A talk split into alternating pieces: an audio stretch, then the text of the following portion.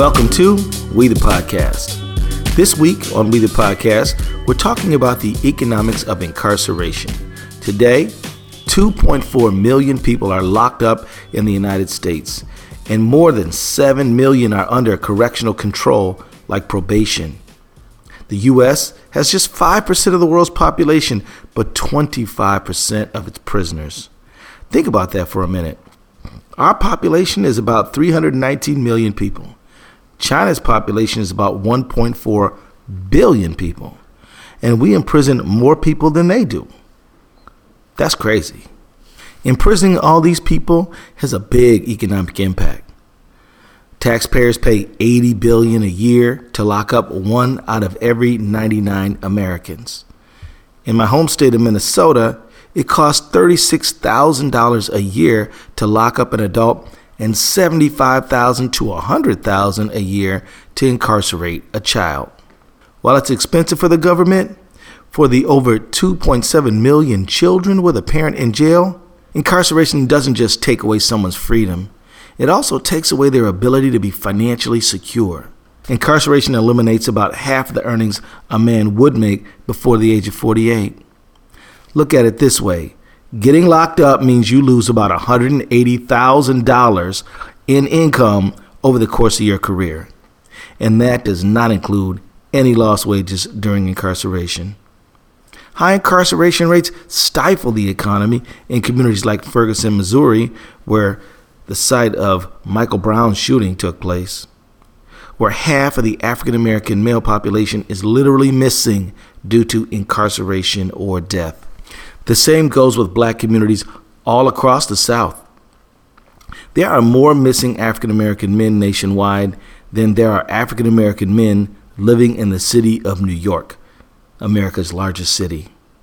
Or just add up Los Angeles, Philadelphia, Detroit, Houston, Washington, D.C., and Boston all together, and that's how many African American men are missing from communities. This keeps African American families in cycles of poverty that are nearly impossible to escape. To learn more about how over incarceration hurts the financial livelihood of families, I talked with Michelle Alexander. Now, Michelle Alexander is a civil rights lawyer and a professor of law at Ohio State University. She wrote a groundbreaking, best selling book, which I strongly recommend, called The New Jim Crow Mass Incarceration in the Age of Color Blindness. This is what Professor Alexander had to say about the economic impact of incarceration. In today's economy where there's been deindustrialization and globalization and jobs have been, you know, shipped overseas and in places all over this country where work has literally disappeared and there's been such a loss of hope among young people, you know, many uh, don't even graduate high school, and our high schools often operate more as warehouses than centers of meaningful, uh, you know, learning um, or inspiration. And um, when young black men graduate um, or fail to graduate from high school and don't go on to college or have any other skills, um, the odds that they will do time um, are extraordinarily high and once they're ushered into the criminal justice system, um, they're they're trapped. They're largely locked out of the mainstream economy, creating a vicious circle that um, keeps not only themselves as individuals trapped, um, but their families and entire yeah. communities as well. By focusing on the number of people who are currently behind bars, we actually grossly understate the magnitude of the crisis that we face. There's 2 million people behind bars, but more than 7 million people who are under correctional control, then tens of millions of people who are saddled with criminal records that will follow sure. them for the rest of their lives and authorize legal discrimination against them in mm-hmm. employment, housing, access to education, basic public benefits. And so, you know, we're targeting millions of people at young ages for early admission into the criminal justice system and then making it virtually impossible for them to contribute in meaningful ways to our economy and our society, um, treating them as largely disposable. So this is absolutely a loss, um, not just to our economy, um, but to families, and it's had a devastating effect on community life. I asked Professor Alexander if there is any way to confront income inequality in a meaningful way without addressing mass incarceration. This is what she said. There's no way we're going to fix our schools, mm-hmm. and there's no way we're going to be putting people back to work in our communities if we do not deal with a phenomenon of mass incarceration. You know, as long as kids in schools have their parents churning in and out of jails, they're not going to be performing and concentrating uh, the way they ought to be. You know, it's it's trauma that's being inflicted on these young folks, um, mm-hmm. and to think that you know they're going to be thriving in school even though they're still being targeted and harassed by the police, even as their parents are locked out of public housing and they're stuck in a second class status. The idea that we can fix our schools somehow without dealing with the trauma and the reality of mass incarceration and the wars that are being waged on these communities is is just false. And to imagine that we're going to have the resources to invest in our schools as long as we're investing massive resources in our prisons and jails is just folly. And we're not going to be able to put people back to work and inspire and support entrepreneurship um, if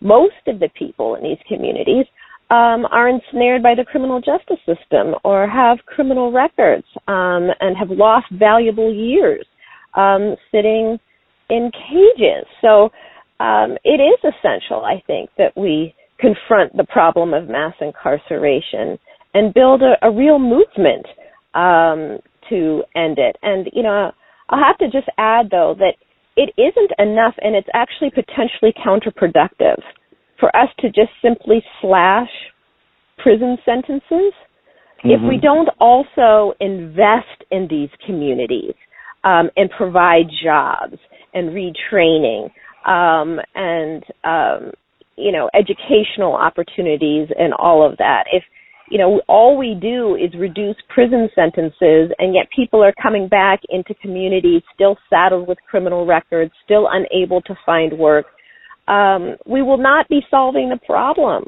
Being locked up keeps you out of the workforce, unless, of course, you're working for 19 cents an hour in prison. But because our society stigmatizes people for having a criminal record, which is one in every four Americans, you continue to be barred from economic prosperity after you've done your time. My good friend of many years, Sarah Walker, who was a leader of the Second Chance Coalition in Minneapolis, explained how hard it is to regain financial security after you have acquired a criminal record. Second Chance is an organization devoted to advocating for fair laws that help people with criminal records contribute to their communities and realize their full potential. Here's what Sarah had to say. There's many barriers. There's both federal barriers, for example, in the entire banking industry, anything to do with finance you know, they're basically prohibited from working. Anyone with a criminal record is prohibited from working in those areas. Um, in addition, there's lots of other companies, let's say trucking. Um, you're not able, which should be a job that doesn't require a huge amount of technical skill and would be a good job that pays pretty well. But a lot of trucking industries do not allow people with criminal records to come and work for them. So there's countless barriers to employment opportunities. Um, and then not only that, as our economy has changed and a lot of jobs have moved actually to the suburbs, there's transportation barriers. When you get out of prison, you barely have any money or resources and so you don't have a car. And how are you supposed to get out get from let's say you know the east side of St. Paul to a job all the way in Maple Grove when that's the opportunity? So you spend another few hours on the bus you have to pay for the bus and then you and then you end up working a low wage job. Sarah also discusses how having money can impact your success at reentry. Regardless of race, although the disproportionality was still African American, um, if you had means, your parents could go and rent an apartment for you. It's because one of the, the biggest challenges are jobs and housing. Or, you know, I saw people whose parents owned businesses and they were able to, you know, get employ their you. yes employ you and so there's lots of those disadvan- those disadvantages that landed you in prison for the most part they have accumulated Hearing from experts and advocates is helpful, but they're not a substitute for hearing from people who have gone through the system themselves.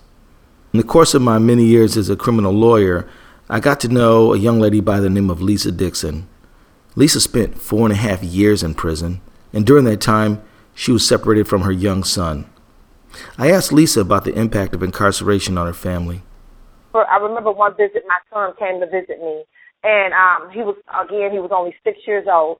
And when it was time to go, because he thought I was at, at college, we we we tried to dress it up like this is not prison, you know. And when it was time to go, he was like, "No, mom, I don't want to leave. I want to stay with you." And so I'm, we're explaining to him, well, you can't stay. A visit is a visit. You know, when you, you're ready come back. I mean, he just grabbed me, Keith, and he was begging me, telling me, please, mom, my dad will let you stay with me. I'll be good. I, you don't ever have to worry about me doing nothing bad. Please. Broke my heart.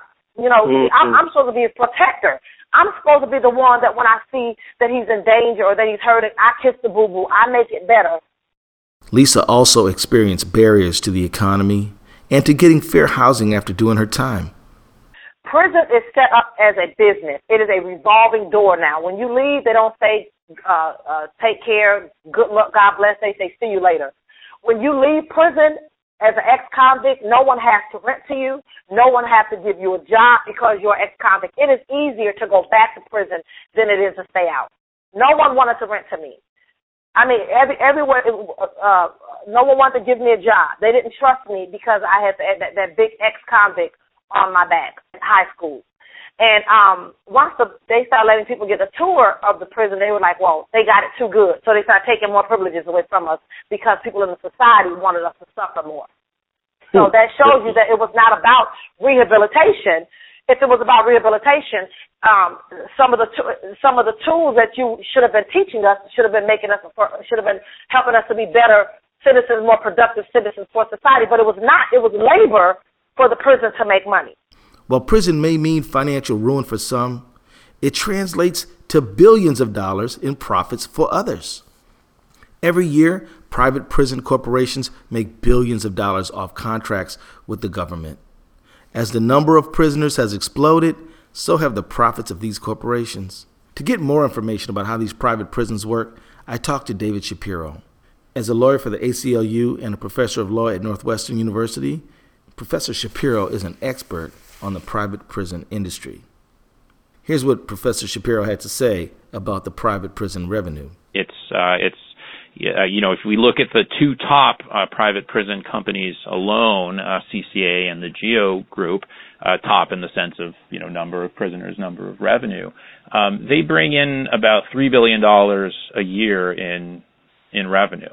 Um, you know, these are these are large, uh, highly profitable companies with highly compensated CEOs, um, and because the number of prisons uh, and the number of prisoners has been expanding so uh, dramatically, the uh, the private prison industry has been expanding and and, and growing with it. Um, certainly, the the fact that there is now more momentum to reform sentencing laws to reduce the number of people that we have in, in prison uh, are are a threat to to the growth of the private prison industry, and indeed in filings that they've submitted to the SEC about risks to their business. They talk about changes in sentencing laws as something that could threaten uh, the mm-hmm. amount of money that they'll make.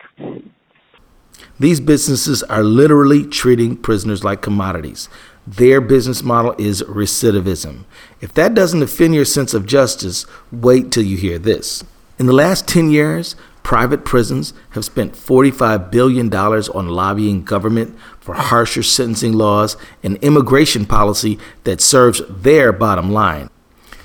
I asked Professor Shapiro to elaborate on how lobbying by private prisons impacts their own bottom line. I think uh, I, I, think certainly some of the growth of, of, of private prison can can be explained um, in terms in terms of lobbying. I mean, you know, we, uh, you know, it, it, if we look, for example, at the largest private prison company in the in the world, Corrections Corporation of America, um, which brings in almost two billion dollars a year in revenue. Uh, between 1999 and 2009, they spent about 18 million dollars on on lobbying. Um, you know, during the same time that that, that more and more uh, uh, uh, private prisons are being expanded and and, and built.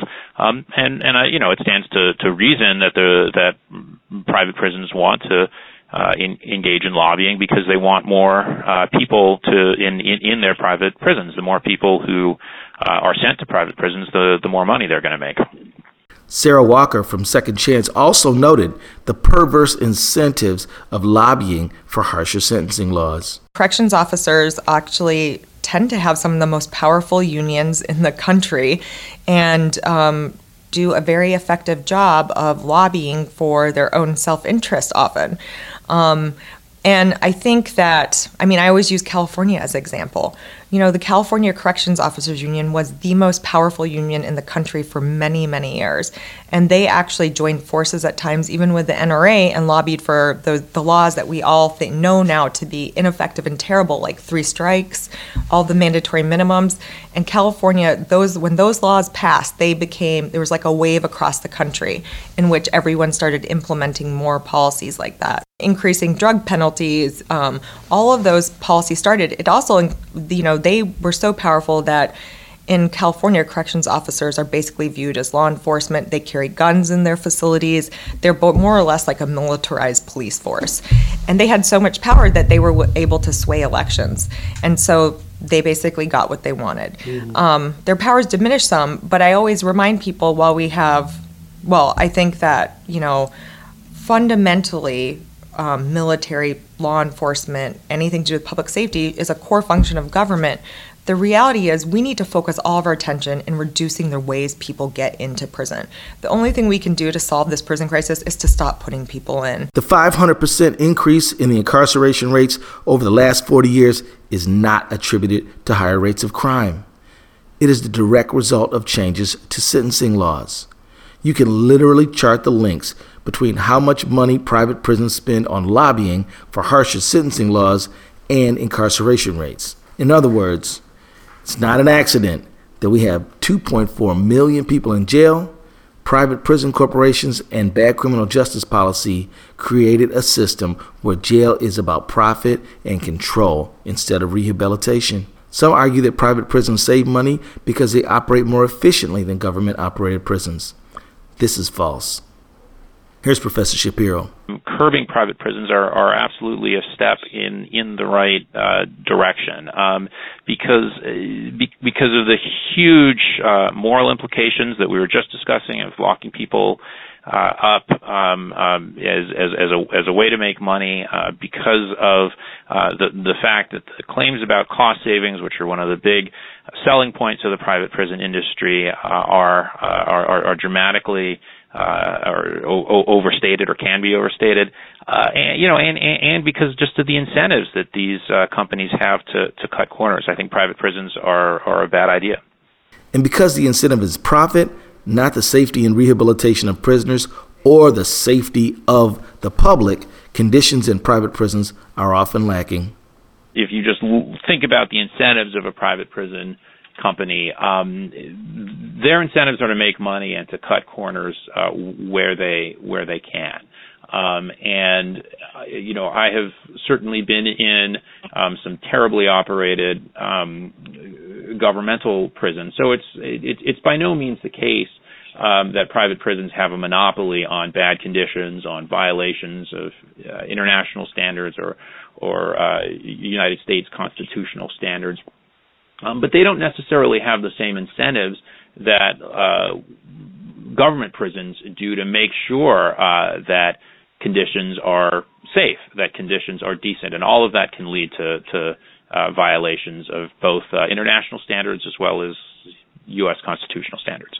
And you know, the problem doesn't stop here. This is not just about people who've been tried and convicted of a crime. It's by no means uh, con- confined to uh, people who have been convicted of crimes. It includes uh, uh there are a large number of, of, privatized jails for people who are awaiting uh, a, a, trial or awaiting sentencing. Um, and as you say, uh, the private prison industry has been uh, particularly effective in penetrating the immigration detention market, if we want to call it that. Um, I don't remember the exact numbers offhand, but I, I believe it is about 50% of uh, immigration detainees who are housed in some type of uh, federal private facility at any given time. Local jails are filled with people who may be innocent because they haven't had their day in court yet, but can't afford their bail. Here's Sarah Walker. I think we should do away with the bail process. I think it is so disparate in its treatment. So the first thing that happens is let's say you have you have to remember that your bail hearing comes up before you've actually been convicted. Mm-hmm. So if you go into a jail on any given day, the people who are sitting there waiting for their charges or are they're people without means. Their families can't come up with the money and they're unable to pay for it. So if you're a wealthy person from an upper middle class family um, you're you're going to be able you're going to pay that bail and you can be out and at your job in the next day. But so let's say you're a working class person and you work a you know shift job you miss your you miss a shift or two you're not going to have that job. So the people who are already struggling most to make ends meet are going to have a harder time and they're going to end up in jail longer. And if you think about it someone can sit in jail then for six months a year. If you're able to get out and go on about your life because you can post bail you're less likely to make a plea bargain. And you're also going to be in a better position to consult with people, get an attorney, and you're most likely going to have a private attorney. Bail has essentially transformed into a system of imprisoning the poor. Private prisons also operate immigration detention facilities that are filled with people who have fled dangerous conditions in their home country and are waiting for an immigration hearing. Private prisons even managed to lobby for a law that requires requires US Customs and Border Patrol to fill at least 34,000 beds in detention facilities. That is like telling the local police department how many people it has to keep in jail every night. This all helps the bottom line of the private prison corporations that see locking up human beings as a way to make money, but it devastates the families that we've heard about in the beginning. When I asked Professor Shapiro about the economic impact of incarceration on individuals and families, he echoed Michelle Alexander.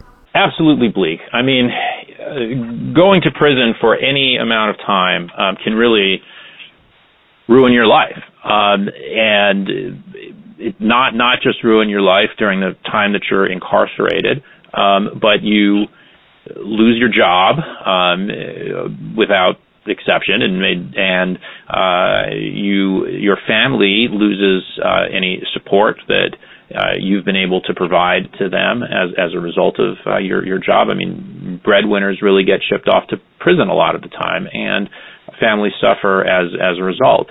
Um, and then when you get out of prison, um, you're likely uh, penniless because you haven't been able to earn any income while you're in prison, uh, and your prospects of landing a, a decent job are are extremely limited because of uh, the the reluctance of many people to to hire anyone who has a a criminal record. I mean, really, the effect of of going in into prison is having your economic prospects um, locked in at the bottom, and your family suffers along with that. The private prison industry creates a morally bankrupt cycle that builds the bank accounts of private prisons and keeps millions of Americans in jail. Incarceration should be about rehabilitation, and incarceration should be about public safety, not profitability. There are many legislators on Capitol Hill that understand the urgent need for reform. Last month, Senator Bernie Sanders and I introduced a bill that would end private prisons and there are dozens of criminal justice reforms that have bipartisan support. But we need your help in pushing politicians to prioritize these reforms. We also owe it to millions of Americans all over the United States, people who may have never touched the criminal justice system, to make sure that their tax dollar for public safety goes to that purpose, not for the profitability of some private corporation.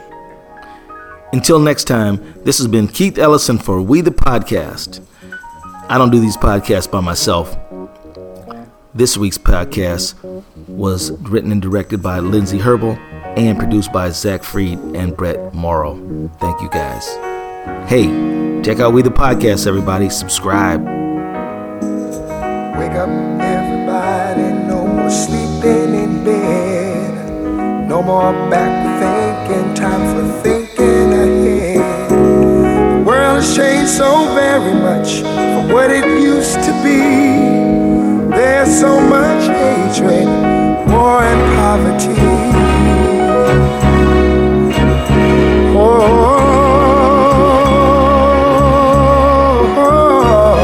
wake up all the teachers, time to teach a new way.